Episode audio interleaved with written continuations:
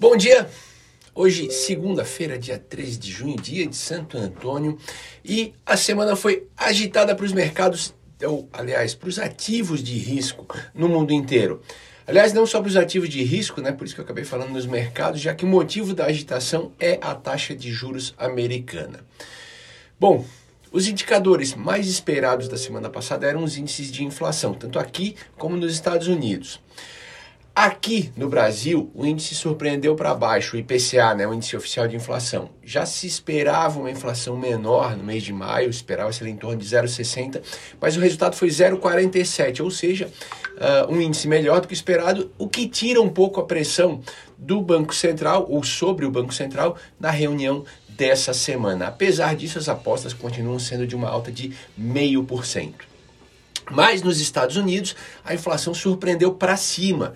O índice veio consideravelmente acima das expectativas, esperava-se uma alta em torno de 0,7% e o resultado foi 1%. Uh, ah, o acumulado de 12 meses já chega a 8,6%. Isso acabou agitando o mercado com a expectativa de que o Fed esteja atrás da curva no combate da inflação. Tá? Aliás, isso é um ponto positivo aqui no Brasil que está correndo na frente aí com esse aumento dos juros. É... Lá nos Estados Unidos, essa história do Fed aí correndo atrás também é muito parecido com há, há algum tempo atrás, quando ele dizia ou insistia que a inflação era passageira. Lembrando também que na Europa uh, e nos Estados Unidos, hoje a gente tem os piores índices de inflação desde o início da década de 80, ou seja, mais de 40 anos que eles não convivem com inflação tão alta por lá. Bom, mas aqui no Brasil, voltando para cá, além da surpresa positiva com a inflação, outros indicadores também vieram bons. Foram criadas quase uh, ah, 197 mil vagas de emprego formal acima do esperado, no melhor resultado para abril desde 2012. E com mais um dado positivo, com aumento do valor do salário médio de contratação. A gente teve vendas no varejo que cresceram 0,9% no mês, bem melhor das, do que as expectativas. As expectativas eram em torno de 0,4%. Uh, isso provavelmente ou possivelmente com o efeito ali do Auxílio Brasil e liberação do FGTS que tem botado mais dinheiro na mão das pessoas. Vale lembrar que mais pessoas consumindo é ótimo para a economia, mas pode pressionar ainda mais a inflação, portanto, é um ponto de atenção.